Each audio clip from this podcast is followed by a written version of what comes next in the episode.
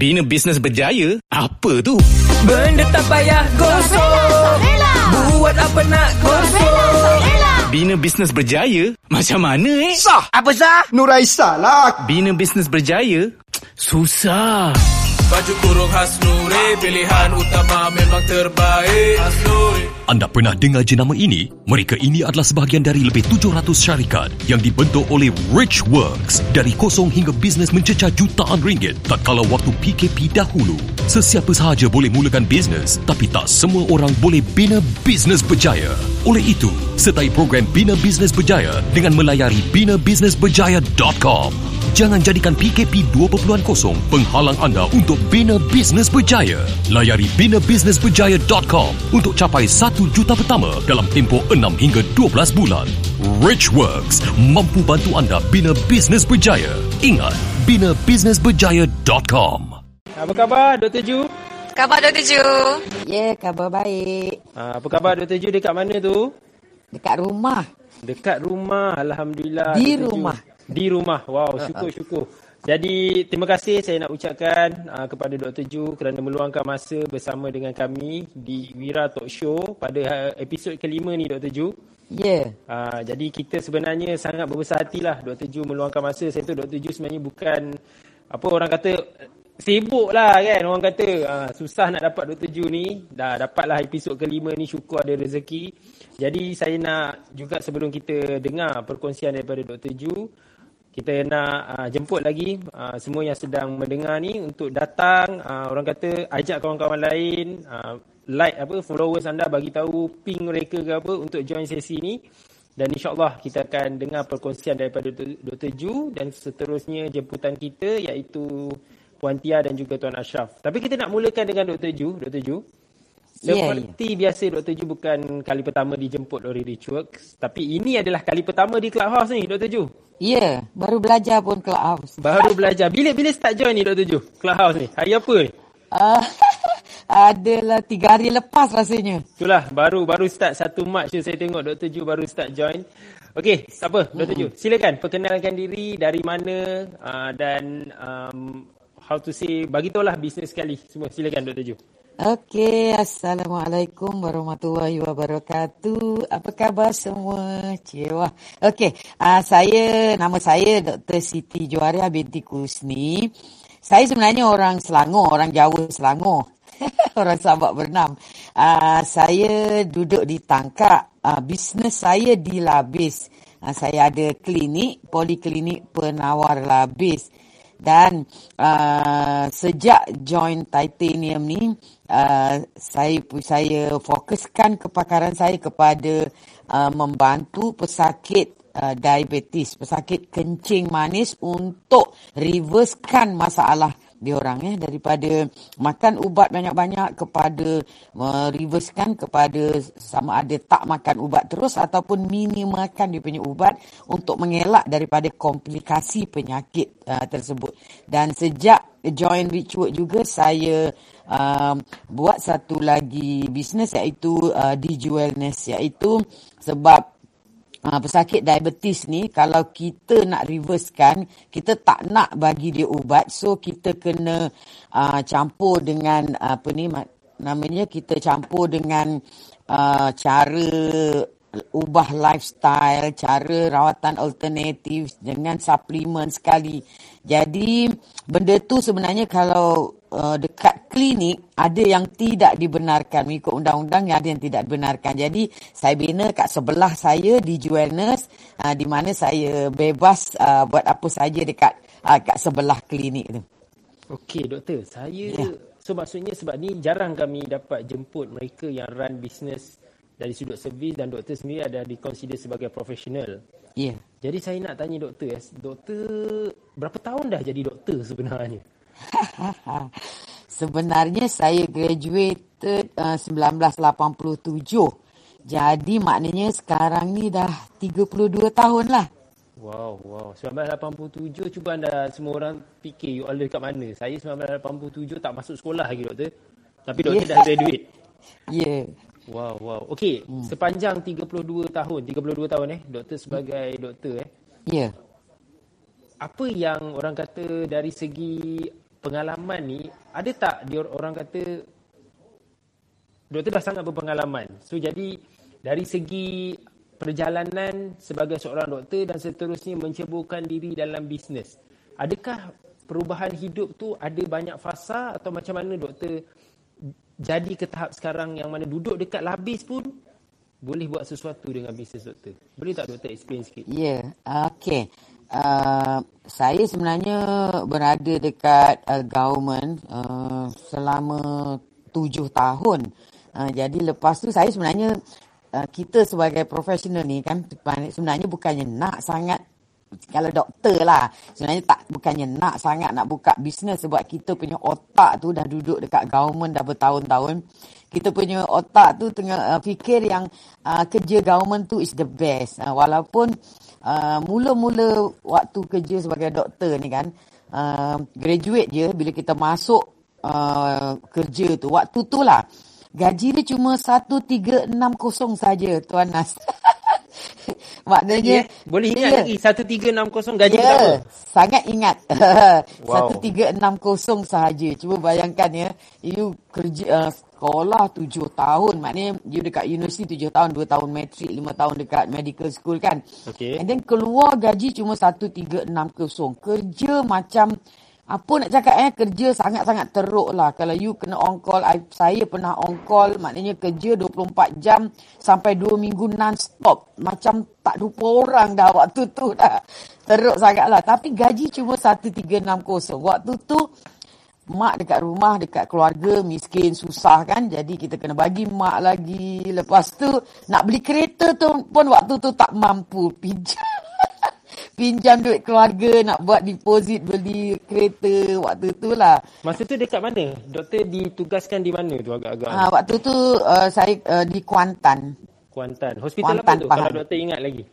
Apa dia? Hospital apa nama hospital tu? Hospital, hospital, hospital besar Kuantan lah.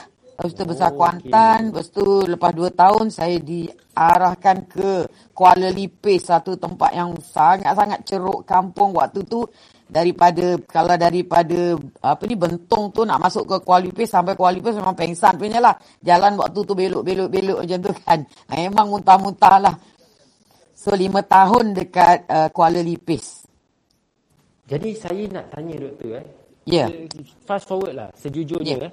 Mm-mm. Adakah disebab tekanan bekerja dengan dengan stres level tak ada cuti apa semua ni? Part mana yang menyebabkan doktor rasa nak ubah hidup tu? Part mana kepentingannya nak ubah hidup yang menyebabkan rasa kena start buat bisnes tu? Ya, yeah, tak cukup duit lah. Senang cerita, tak cukup duit lah. Waktu tu cuba bayangkan ya, gaji dengan banyak tu je. Uh, habis saya dah kerja um, 4 tahun tu. Gaji saya pun baru 2000 je waktu tu. So, waktu tu dah ada keluarga, dah ada anak, apa ni semua. So, tak cukup duit. So, waktu tu pakai kad kredit dia. Hutang, hutang kereta, hutang kad kredit. Kemudian, memang tak cukup lah senang cerita. Memang tertekan lah dengan kerja yang teruk macam tu. Gaji yang sikit. Tak tahu pun pasal bisnes apa-apa waktu tu. Itu yang menyebabkan bila saya balik kampung waktu tu. Ada orang ada orang nak jual klinik klinik dia. Uh, murah-murah je waktu tu. So kita orang beli je klinik tu masa mula tu. Tanpa ada ilmu langsung, ada ilmu pasal bisnes ni. So saya resign dan buat klinik tu. Waktu tu lah. Ingat tak lagi tahun bila tu doktor? Ingat tak? Tahun 1990, uh, 92. Tahun 1992. So memberanikan diri, tak ada ilmu sebab yeah. stres punya pasal, belasah yeah. ada buka klinik. Ya, yeah, buka klinik. Sebab masa tu kan tak tahu pasal duit ni kan bila buka klinik. Oh ada pun dapat duit rupanya. Dia tengok ramai ada pasien datang. Oi rupanya banyak dapat duit kerja kerja sendiri ni. Waktu tu baru nampak duit lah. Walaupun tak ada ilmu bisnes. Maknanya duit tu lebih daripada makan gaji tu hari lah. Mula-mula tu enjoy lah doktor. Basically. Sangat enjoy lah orang kata. Uh, macam eh, seronok lah tengok ada duit. Selama ni tak ada duit. Duit dekat kad kredit je kan. Bila dia nampak duit cash. Oh rupanya bisnes ni seronok. Ada duit. Uh, enjoy lah waktu tu. So sebenarnya jujur eh. Bila kita start buat bisnes mesti ada cabaran dia. Betul tak doktor? Ya yeah, ya. Yeah. Okay, bila yang doktor start rasa macam bisnes ni kena ada ilmu dan titik perubahan lah bila run run bisnes sebagai sebab bisnes ni doktor tak ada belajar bisnes dekat universiti belajar jadi doktor je. Betul, betul. Jadi part mana yang bila doktor rasa macam kena start eh macam tak boleh jadilah macam pergi tak pergilah bisnes ni. Ya.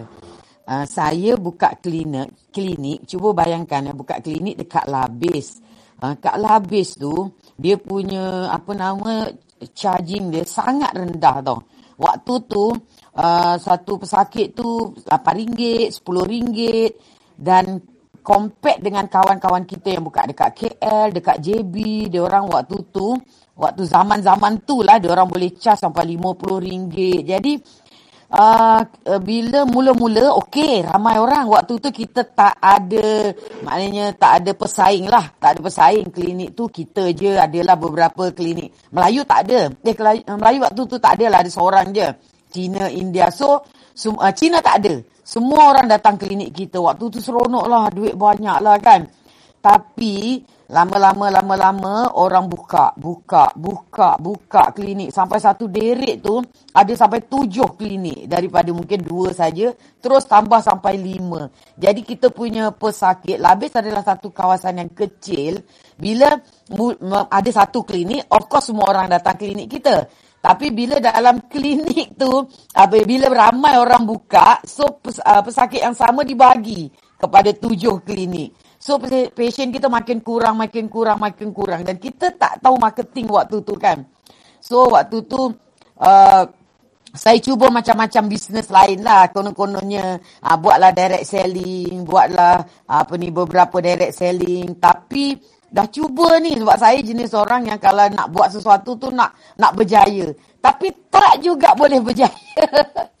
Dah all out tu tak juga boleh berjaya. Sampai saya pernah join Najib sebenarnya nak tengok. Sebab saya rasa saya duduk dekat klinik tu main komputer je, main handphone je. Tak tahu lebih baik belajar something yang buat business online. Tapi pun tak pandai-pandai juga. So, saya bermula belajar macam mana nak buat bisnes ni bila saya pergi kelas Najib Asadok. Ha, jadi Tuan Najib Asadok dia ajar pasal Facebook marketing. Tapi dekat situ dia ajar juga benda-benda lain.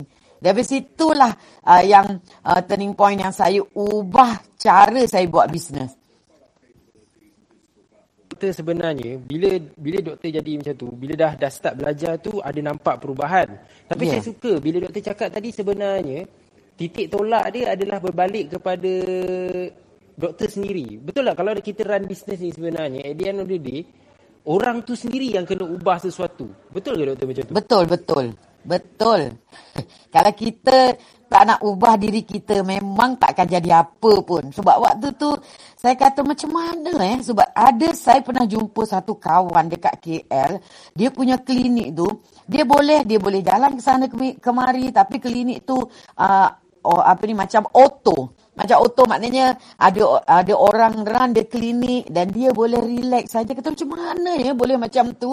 Eh, jadi saya waktu tu saya terfikir. Yang tu lah saya terfikir macam mana nak jadikan klinik saya tu auto. Saya boleh kontrol daripada jauh dan klinik tu berjalan. So dalam bila saya masuk titanium ni baru saya tahu tau rupanya kita kena bina team, kita kena ada leaders, kita kena betulkan cash flow, macam-macam yang kena betulkan baru bisnes tu boleh uh, boleh berjalan. Yang benda tu saya dah nampak dah sekarang.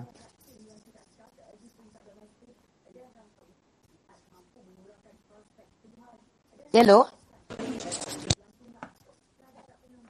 Hello, Dr. Ju? Ya, ya. Ah, okey, Dr. Ju. Uh, saya saya sendiri saya pernah interview Dr. Ju pun sebelum sebelum ni kan dekat yeah. kan. Saya sebenarnya kan tertarik tau Dr. Ju uh, dengan macam mana uh, Dr. Ju boleh ada kesedaran tu Dr. Ju sebab you dah dah dah buat bisnes tu since tahun bila tadi? 1991. Oh lama dah. Lama sangat-sangat. 31 tahun dah kalau ikut umur. Ha, tak tak maknanya saya buat bisnes uh, 31 ke? Bukan 29 ni. Oh 29. Ya ya. Ah 29. Okey, dah 29 tahun. I mean yeah. like mak- maksudnya masih walaupun dah lama buat bisnes masih ada peluang ya nak nak nak perbaiki bisnes tu. Yeah, sure. How how you nampak peluang tu sebenarnya? Dari mana sebenarnya you nampak peluang Bila, tu uh, boleh build lagi? bila saya pergi IMKK, uh, saya uh, saya uh, saya uh, banyak sangat belajar dekat situ tau. Uh, jadi mulanya saya pergi IMKK, saya tengok, uh, saya tahu apa dia bisnes, uh, macam mana, maknanya pasal duit, macam mana kita patutnya tak takut pasal duit, macam-macam lah belajar daripada IMKK. So daripada IMKK tu saya pergi ke IMM, MMM kan. Dekat MMM tu yang saya tengok, bila saya belajar, belajar saya tengok, tengok, tengok, apa ni, saya nampak kat mana kesilapan saya. Maknanya saya nampak kesalahan saya kata, kalau saya boleh betulkan ini, ini, ini, saya rasa saya kata saya boleh, uh, boleh naik. Ha, daripada situ lah, maknanya daripada MMM tu saya nampak yang kat mana silap saya dalam buat bisnes, dalam berpuluh tahun buat bisnes tu.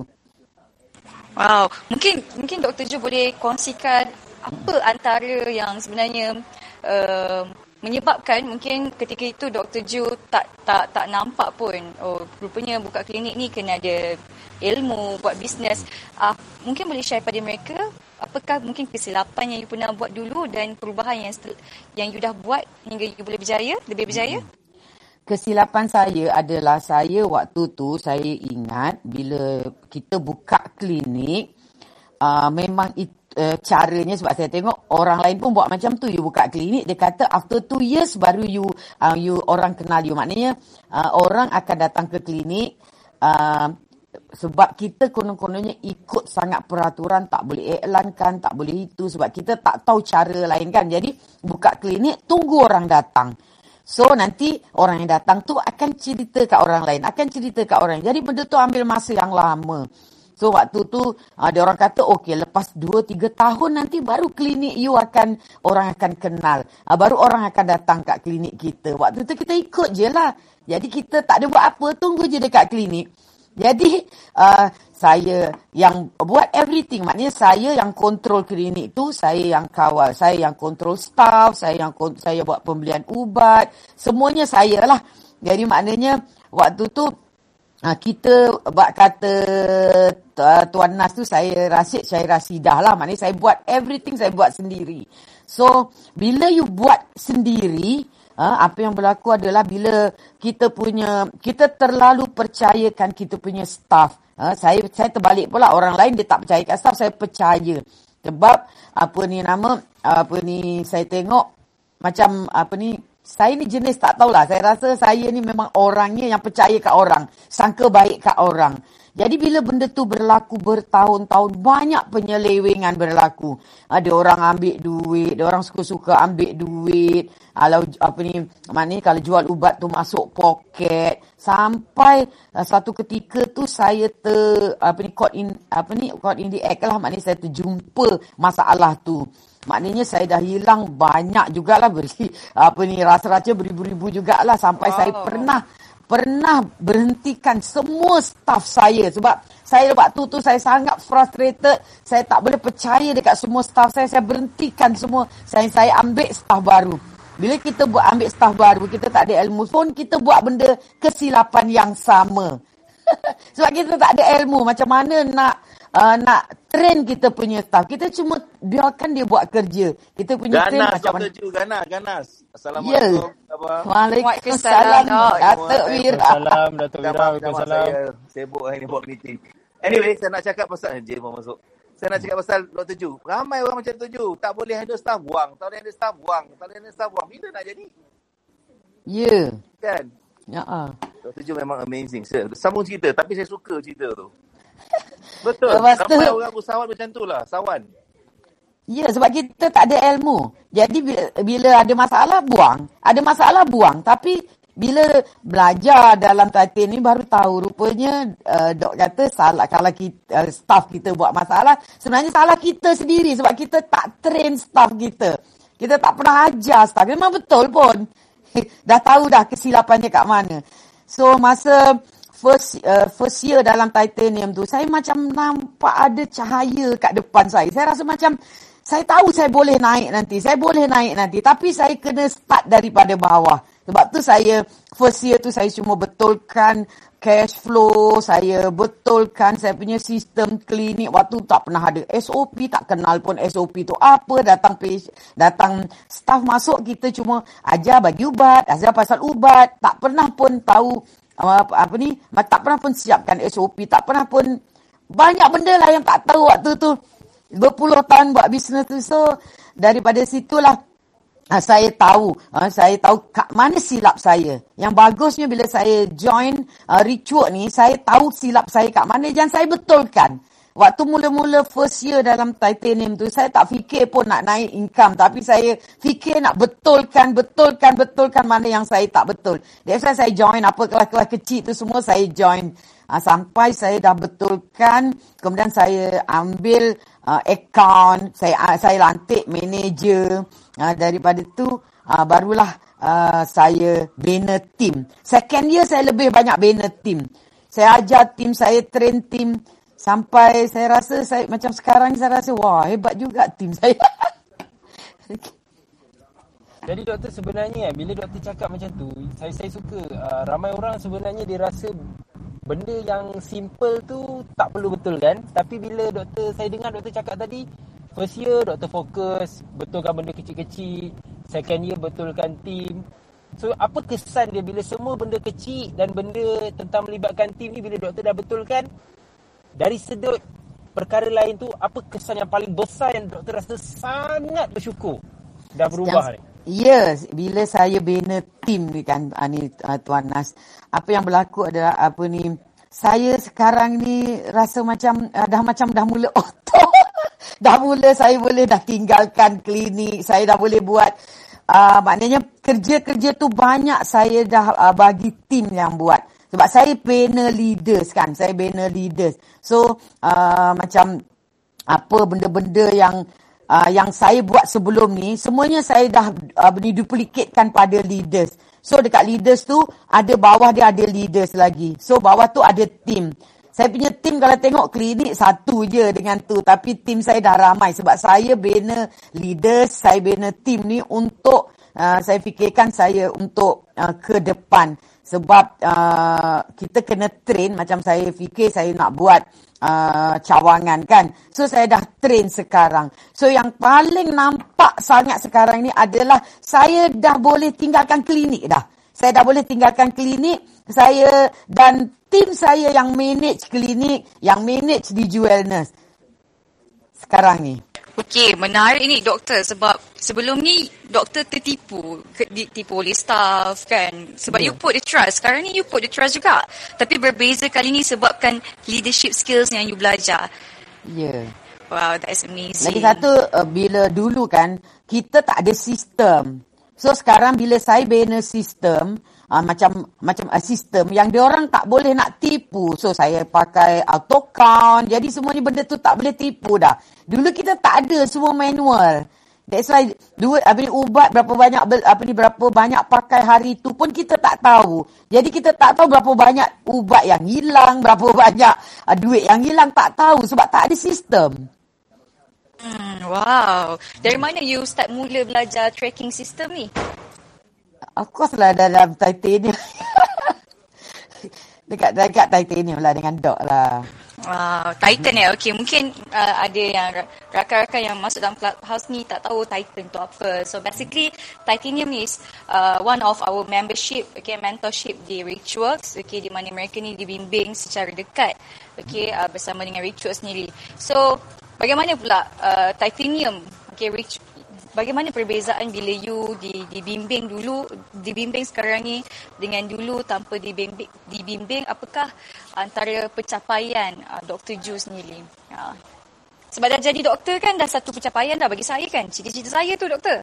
Tapi mm-hmm. ni pencapaian in terms of business sendiri. Uh. Ya. Yeah. Uh, kalau dulu kalau nak tahu ha kalau nak tahu saya punya klinik 20 lebih tahun uh, run tak pernah capai 1 juta pun. Wow masya-Allah dalam 600 ribu uh, dalam tu uh, dalam uh, maknanya kita cuma uh, ada kereta ada rumah boleh jalan-jalan ada duit sikit-sikit ah uh, cukuplah. Uh, macam itulah lebih selesa daripada orang yang tak ada apa-apa lah. Tapi Uh, dan saya tak pernah pun terfikir kita boleh dapat juta-juta dalam bisnes klinik ni. Okey.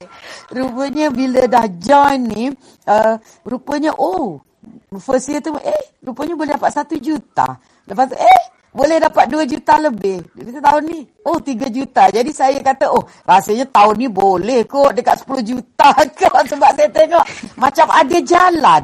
Macam saya cabang-cabangkan, oh rupanya bila one on one dengan dok, oh rupanya saya boleh buat ni.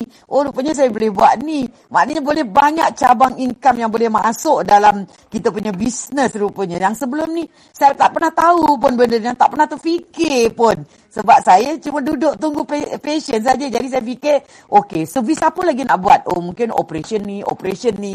Mungkin tambahkan uh, tambahkan charge ke. Tapi kat kampung macam nak tambahkan charge. Waktu tu saya nak charge orang pun takut-takut. Nanti kalau saya mahal, uh, tak mahal, orang akan pergi klinik lain. Uh, so saya, bila sekarang, saya tak takut pun. Sebab uh, uh, macam dok cakap lah customer journey. Maknanya bila patient datang je dia orang layan macam VIP so dulu orang datang nak jumpa Dr. Ju. Tapi sekarang dah tak dah because kita punya customer journey hebat. Jadi orang datang because of klinik tu sendiri. Nama klinik tu sendiri. Itu semua belajar daripada dok lah. Mana ada tahu sebelum ni. Wah. Doktor cakap jap jap Safara Ya, yeah, Dr. Ju yeah. cakap dia dapat capai 1 juta. Dulu sebenarnya berapa paling banyak pernah buat sebelum belajar dengan Richard dengan Dr. Azizan? Dengan Datuk Wira? Oh, sebulan tu 60 ribu macam tu je. 60 ribu doktor eh. So sekarang uh, berapa ni agak? Paling banyak pun 70 macam tu lah. Okay. Kalau sekarang? Sekarang 200 lebih, 300 lebih macam tu lah. Pernah 400 pun pernah sebulan. Kali-kali Masya Allah. Ya Allah. Sebulan? Hmm. Sebulan. Wow. Tuan Nas, Tuan Nas, saya, saya yeah. menarik, menariknya kan lagi kan? Kejap, okay. kejap, kejap. Anak cakap, oh. okay. Anak cakap, Anak cakap, kejap. Apa, I tak tahu Dr. Ju dah cakap belum. Dia dulu, dia kena duduk klinik daripada pukul apa sampai apa tu, tiap hari?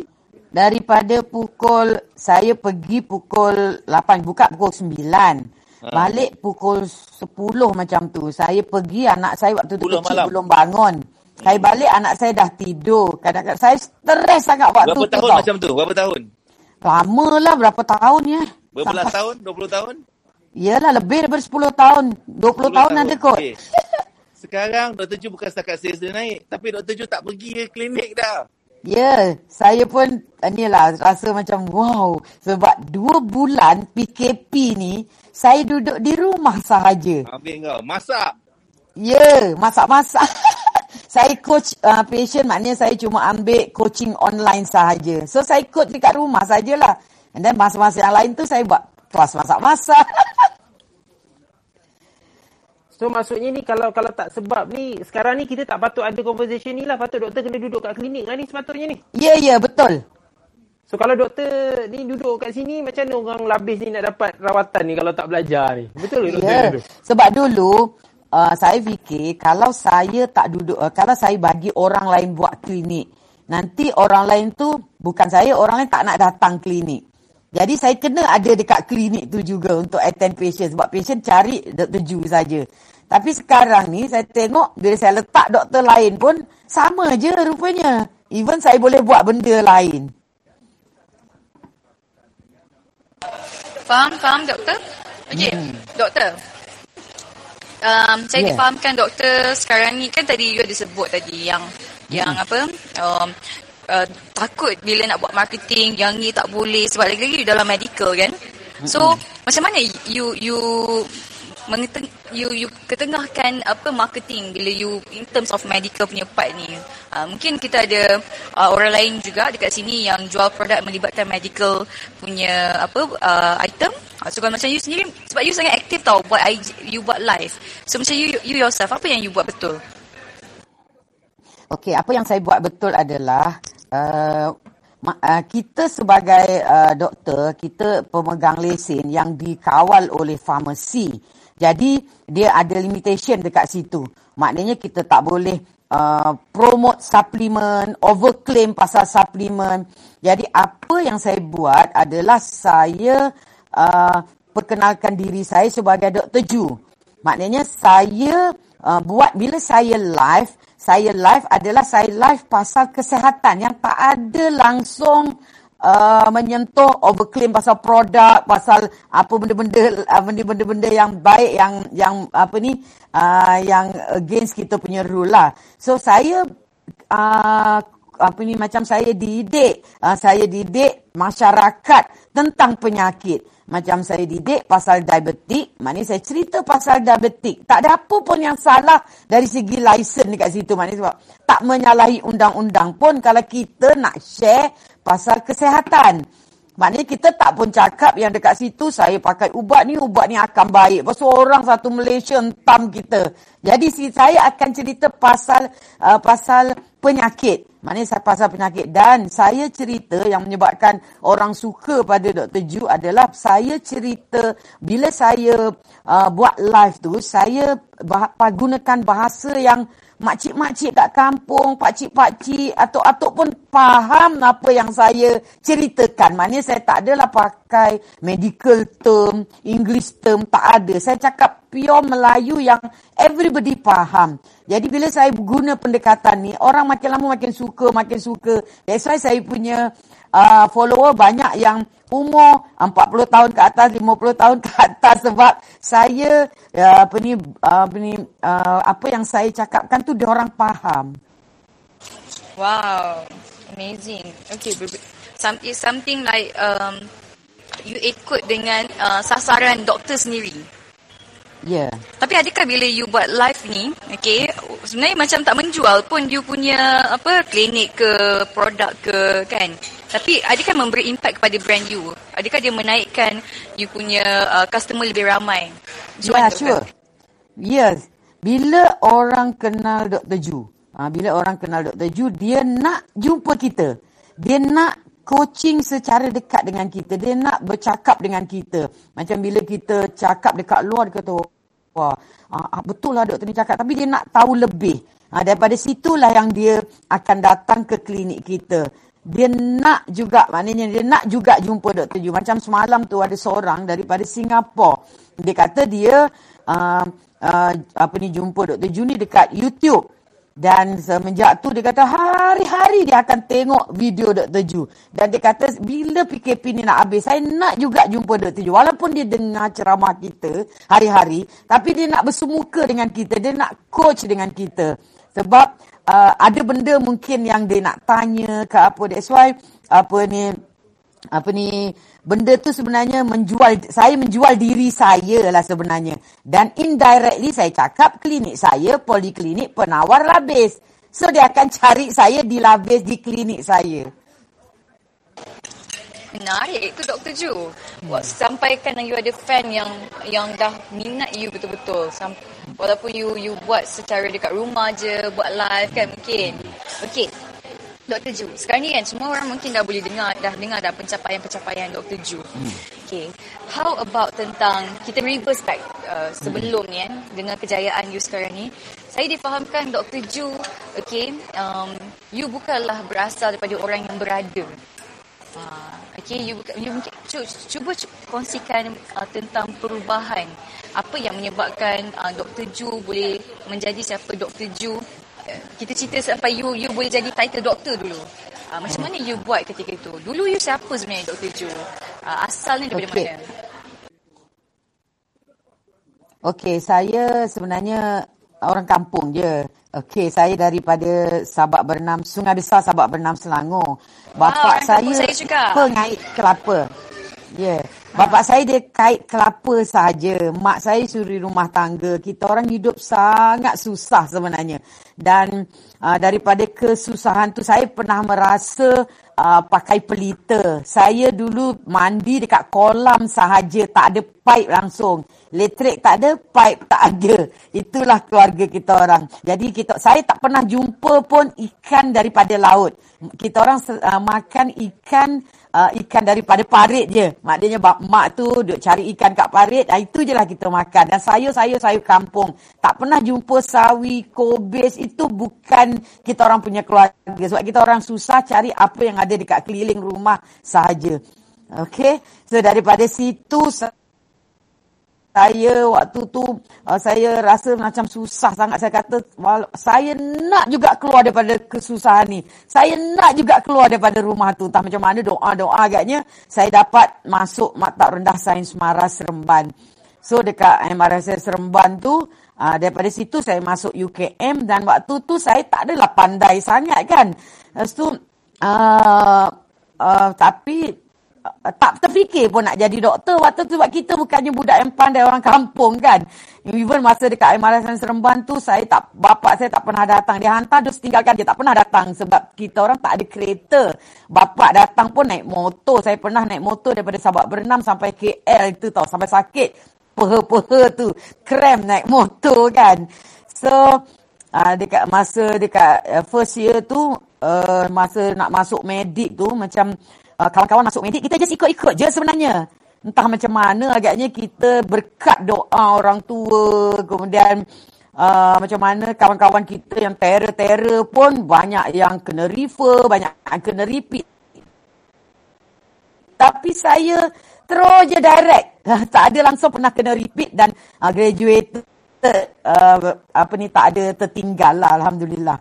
So daripada uh, tu masuk uh, tahu apa ni housemanship dekat Kuantan lepas tu saya ditransfer ke Kuala Lipis Lepas tu saya buka Jeep merasa mula-mula seronok tapi lama-lama bisnes merundung, merundung, merundung. Wow, makin lama patient makin tak ada, income makin drop, makin drop. Patient daripada 100 turun kepada 80, lepas tu turun 50. Kemudian yang kemudian yang paling sesak tu patient tinggal dalam 30-40 orang sahaja satu hari. Daripada situlah saya terfikir, apa lagi saya nak buat ni? Apa lagi saya nak buat ni nak meningkatkan pendapatan uh, pendapatan kita. Waktu tu juga hutang pun dah mula banyak lah kan. So pakai kad kredit, hutang kereta, hutang uh, rumah sampai pusing-pusing-pusing pun sampai dah uh, dah apa ni dah tercungap-cungap dah tak boleh nak bayar dah waktu tu. So uh, bila apa ni dalam kepayahan itulah yang saya jumpa uh, ritual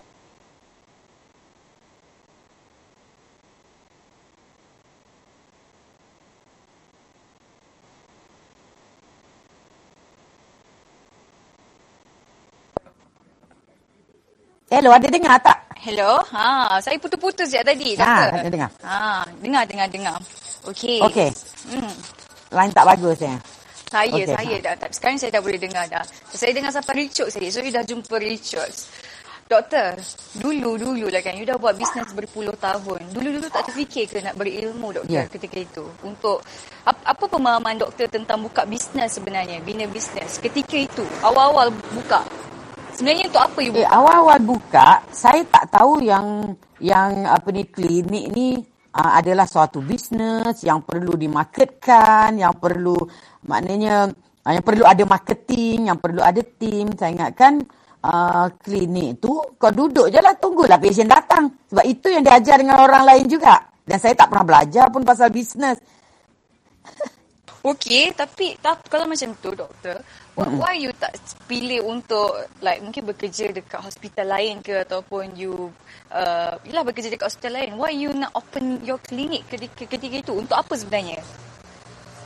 Yalah, sure lah nak sebab kat klinik tadi kan gaji dia sikit sangat. Masa saya berhenti tu gaji tu waktu du, cuma 2000 lebih sahaja. Ah. Dah kerja tujuh tahun waktu tu gaji saya sebulan cuma 2000 lebih sahaja. Tak cukup. Ah. So sebab tu nak buka klinik sendiri. So bila dah buka klinik sendiri pada permulaan tu dapat ke macam gaji yang doktor nak kan? ketika itu? Ha, mula-mula okey lah. Tapi hmm. Bak kata orang lagi besar periuk, lagi besar kerak kan.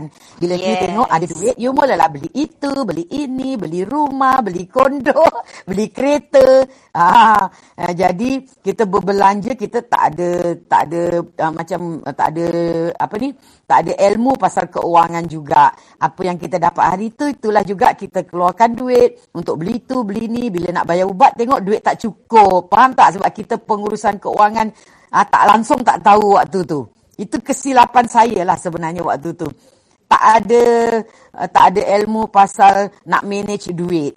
Maknanya macam bak kata Tuan Nas tu, kalau orang tu beli yang masuk dalam bakul tu, warna dalam bakul tu jugalah dipakai untuk bayar bil macam tu. Tak ada planning tau tak. Ha, jadi kat situ saya terperangkap. Saya terperangkap sebab maknanya yang masuk yang masuk tu tak sebanyak yang keluar. Jadi itu yang menyebabkan utang keliling pinggang. I see. Okay, ini menarik. Ini topik Tuan Nas ni. Tuan Nas? Mm-hmm. Tuan Nas saja, Tuan Nas? Okay. Apa, apa dan bila you dah dah belajar tentang how to manage your your money, your mm-hmm. cash flow kan? Yeah. Uh, macam mana you run business after that? Uh, macam apa apa impact dia? So bila kita uh, dulu kan uh, bila kita nak beli ubat kan, kita pakai beli je. Ada rep datang, uh, beli je. bila apa ni ada rep datang ada ni medical rep tu yang jual ubat tu kan datang. Uh, dia pun cakap ini bagus ini bagus ini bagus. Kita fikir beli. Lepas tu nanti rep lain datang beli. Kalau se- satu hari tu dua tiga rep semua beli.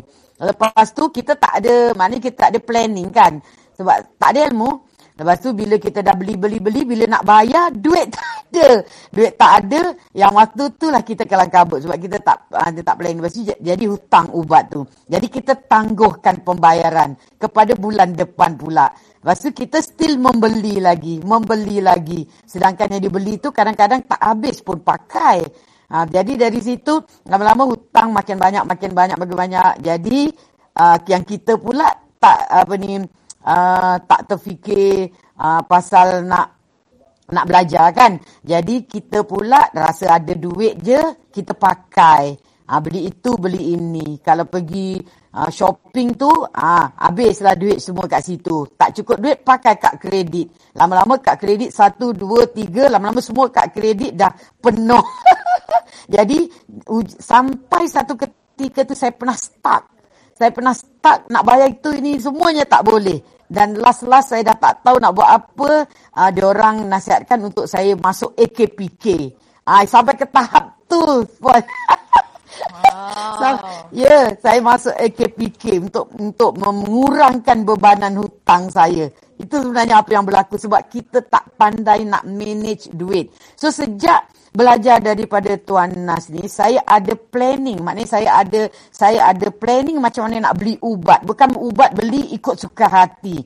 Jadi kita plankan dalam setahun, kita dah kira berapa kita pakai ubat ni. Berapa banyak kita pakai ubat ni. Dulu tak ada. Tak tahu pun berapa banyak pakai sebulan pun. Lalu kita, kita dah kira setahun pakai berapa, kita bahagi-bahagikan. Dan kita ada planning bila nak beli ubat tu.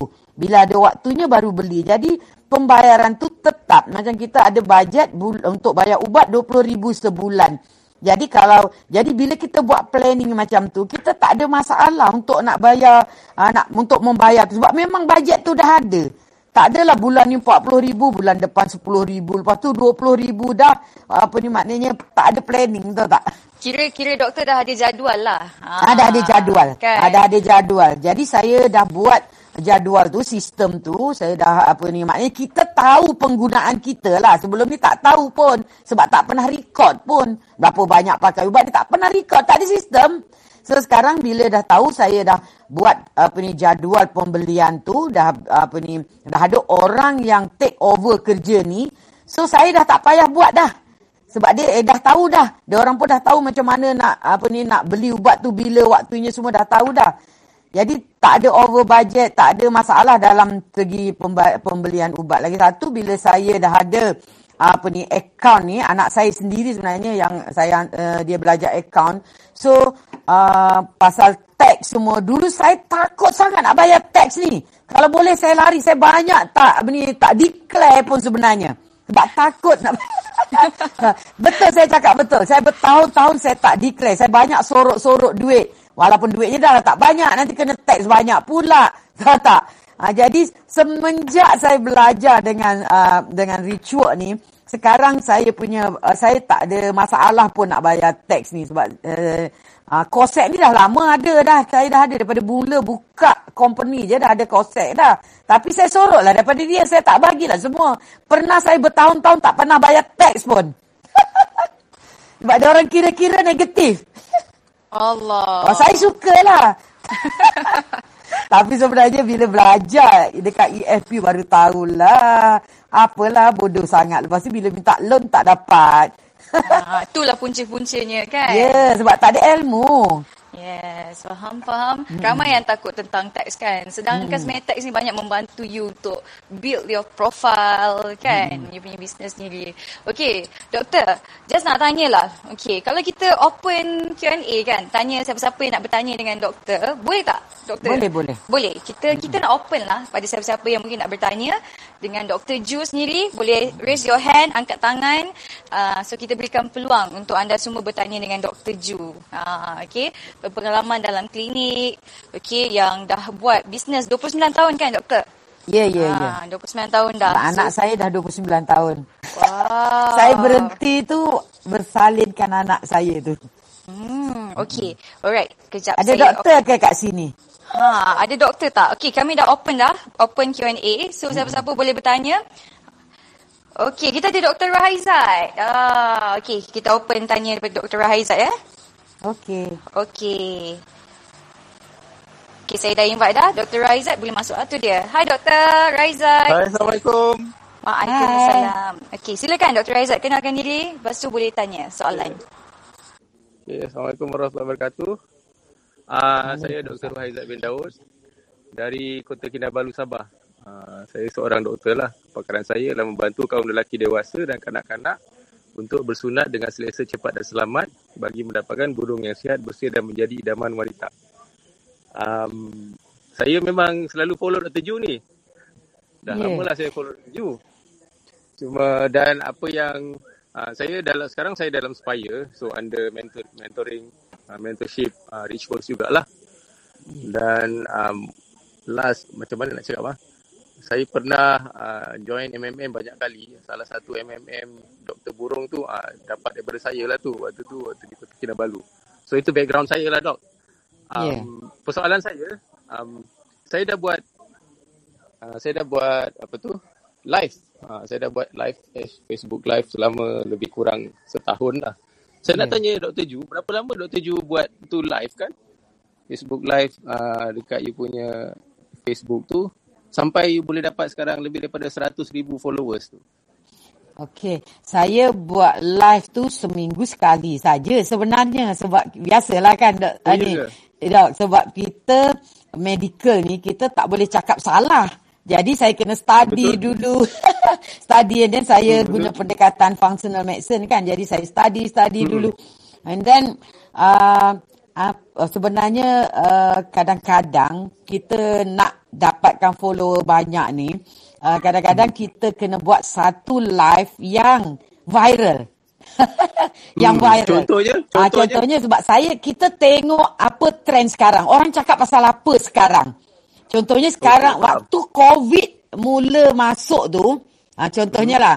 Uh, waktu saya buat tu, kebetulan ada artis-artis cerita pasal intermittent fasting. So telah uh. ni sebab saya buat intermittent fasting. Jadi waktu tu saya ambil kesempatan saya buat live pasal intermittent fasting. Dan live saya waktu tu viral. Jadi bila viral, dia dapat organic like tu terus naik tu, tu, tu, tu, tu, tu banyak sangat.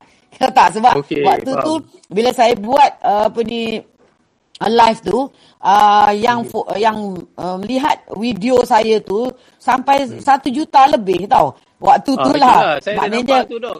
Ah, sebenarnya kita kena ikut trend. Contohnya lagi satu kan. Waktu COVID tu, dia orang hmm. cakap vitamin C boleh apa ni uh, merawat COVID.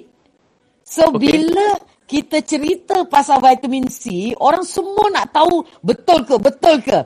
So bila kita hmm. cerita pasal vitamin C tu yang dengan hmm. COVID, of course lah orang semua akan tengok.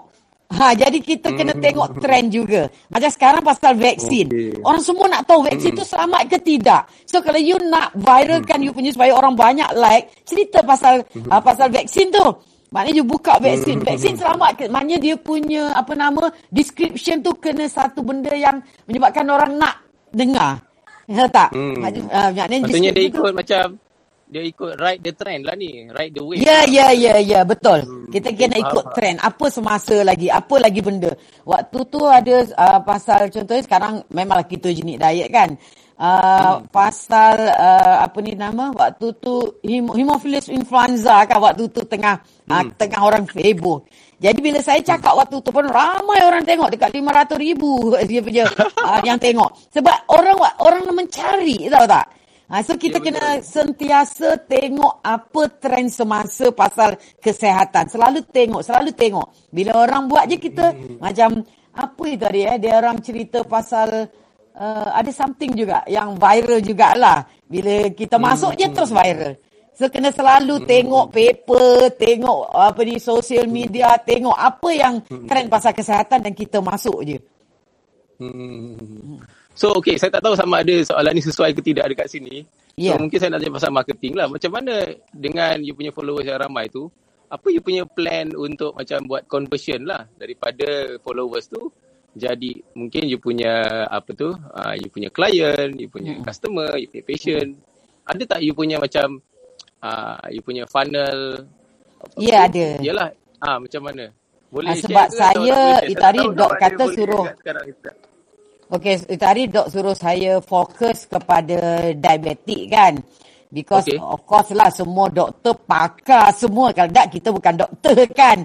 Tapi Ya, betul. Uh, dok, uh, betul dok kata kita kena bezakan dekat klinik dalam kawasan kita ada 10 klinik. Tapi hmm. macam mana kita nak yang klinik, yang orang mesti pergi jumpa kita. Contoh Hmm, konon-kononnya hmm, kita ni pakar lah tapi bukan pun. Hmm. Ah, Faham, Contohnya faham. konon-konon ni kita ni pakar lah diabetes kan. Jadi Hmm. saya akan tarik dekat apa ni grup lah, dekat grup. Ah, Daripada betul, situ saya tarik betul. dekat grup. Mm-mm. Ha, ni nanti kalau cerita teknikal ni orang kata Mm-mm. jadi kelas marketing. Ya, ya. Ha, ini mungkin Dr. Raizat boleh PM tepi dengan Dr. Ju. Ah, itulah. Orang kata ah, Terima sebab kasih, saya Tuan takut Nas. nanti Kang. Ah, terima kasih doktor. Orang Saya tahu boleh. doktor memang excited nak dengar pasal tu tapi saya saya takut orang pitam nanti. Okey, okey. Ya. Ah, Okey. Okey, So, terima kasih Dr. Roy. Ter- Terima kasih Dr. Raizat. Sebab Okey, soalan terima kasih. apa soalan last tu? Bukan teknikal kan? Ah, bukan, bukan technical. Ya. Apa tu? Ha, saya rasa saya ada masalah yang lebih kurang sama macam Dr. Ju lah sebelum ni. Ha, Okey. Langgar dinding banyak kali.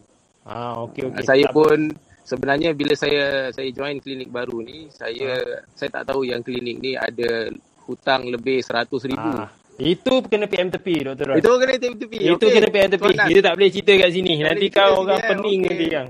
Okey, terima kasih. Tuan terima terima kasih kasih, Dr. terima kasih. Terima kasih Datuk Wira. Terima kasih Cik Safarah. Yes, terima kasih Dr. Raizat. Salah seorang spire kita Dr. Ju. Okey Yeah. Dr. Ju. Okey. Uh, saya nak orang kata nak tutup dengan Dr. Ju ni dengan glory sikit. Jadi hmm. saya nak tanya Dr. Ju, Al- Alhamdulillah Dr. dah bersama dengan kami tahun ketiga eh, Titanium ke nak masuk Ya, tahun ya. keempat dah? Ni dah nak expired dah ni. Kena Ah, bulan ni. Nak masuk tahun keempat kan? Okey. Ya, ya. Bila doktor dah berada dalam bersama dengan kami di Richworks, Mm-mm. boleh doktor share hasil daripada um, bersama ada ilmu semua ni, ke mana hala tuju Dr. Ju sebagai seorang individu? Ha itu kita tak pernah dengar. Selalu cerita bisnes je. Sekarang cerita pasal Dr. Ju ni dari segi perubahan hidup dan ke mana hala tuju Dr. Ju dalam selepas ni. Ha, apa akan jadi kepada Dr. Ju selepas ni? Silakan. Okey. Uh, sebab uh, saya dah dah bina team, saya dah bina leaders dan uh, saya pun umur dah uh, tahun ni 59, tahun depan dah 60. Uh, dah kalau dekat kerajaan kawan-kawan semua dah pencen. Of course lah ini waktunya untuk saya exit daripada bisnes ni. Saya dan uh, saya uh, sekarang sebenarnya membina supaya bisnes saya ni dah auto dah. Saya nak turunkan kepada tim saya saja yang jalankan bisnes ni lah. Jadi saya sebagai penasehat saja. Jadi saya punya penghujung dalam uh, bisnes ni sebenarnya saya cuma nak jadi penasehat saja dan saya duduk kat rumah dan saya tengok jugalah nak juga tengok dunia-dunia luar yang mana yang saya belum pergi sebelum ni selepas COVID ni. Terima kasih Dr. Ju. So kita akan melihat Dr. Ju satu hari nanti mungkin jadi chairman ke of the group, jadi penasihat. Yang mana sekarang pun mungkin dah start yang sempat buat video masak semua Dr. Ju. Okey Dr. Ju, terima kasih banyak-banyak Dr. Ju. Kami okay. di. Rejox mendoakan kejayaan uh, Dr. Ju Wellness di mana saja doktor berada dan insyaAllah uh, kita doakan COVID ni okey dan mungkin satu hari nanti kita boleh jumpa depan-depan Dr. Ju. Bukan dekat clubhouse saja. Okey, terima kasih banyak-banyak Richwood kerana bagi peluang kepada saya untuk cakap pada malam ini. Assalamualaikum warahmatullahi wabarakatuh. Waalaikumsalam. Wow, terima kasih kepada Dr. Ju atas perkongsian yang sangat-sangat amazing tadi. Saya betul-betul, kami di Richwood, betul tak Cik Safarah, kita dengar perkongsian Dr. Ju ni, kita yes. rasa sangat terinspirasi. Betul. Uh, Walaupun dah lama dah buat bisnes. Yes, dah lama dalam bisnes. Dan Alhamdulillah uh, dah melangkah ke orang kata nak bina legacy pula lepas ni. Bina bisnes berjaya? Apa tu? Benda tak payah gosok. Buat apa nak gosok. Bina bisnes berjaya? Macam mana eh? Sah. Apa sah? Nuraisa lah. Bina bisnes berjaya? Susah.